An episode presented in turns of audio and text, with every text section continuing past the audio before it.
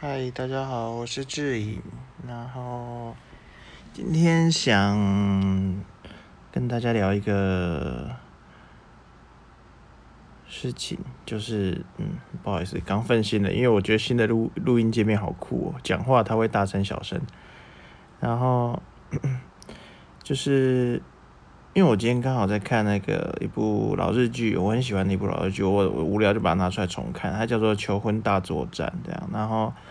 里面的男主角就是回到过去想改变一些事情，然后我突然就很好奇，我就敲了几个朋友说：“如果你们可以回到过去，然后改变一一件事情，那如果不考虑说会不会对这会造成什么影响啊？单纯就是那件事情让你有遗憾。”后悔你想回到过去，那是怎样的事情？这样子，然后就听到了蛮多蛮，我还蛮喜欢的故事。对，例如说，有一个女生朋友就说，她喜欢的男生出国前一天，然后她什么话都说不出口，然后就那男生就就就出国，他们就就错过了那。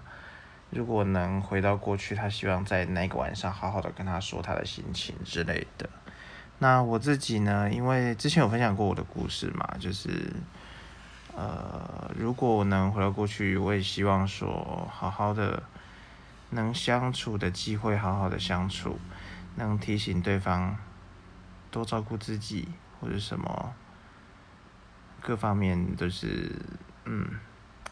就是多花点时间相处，然后提醒对方要好好照顾自己。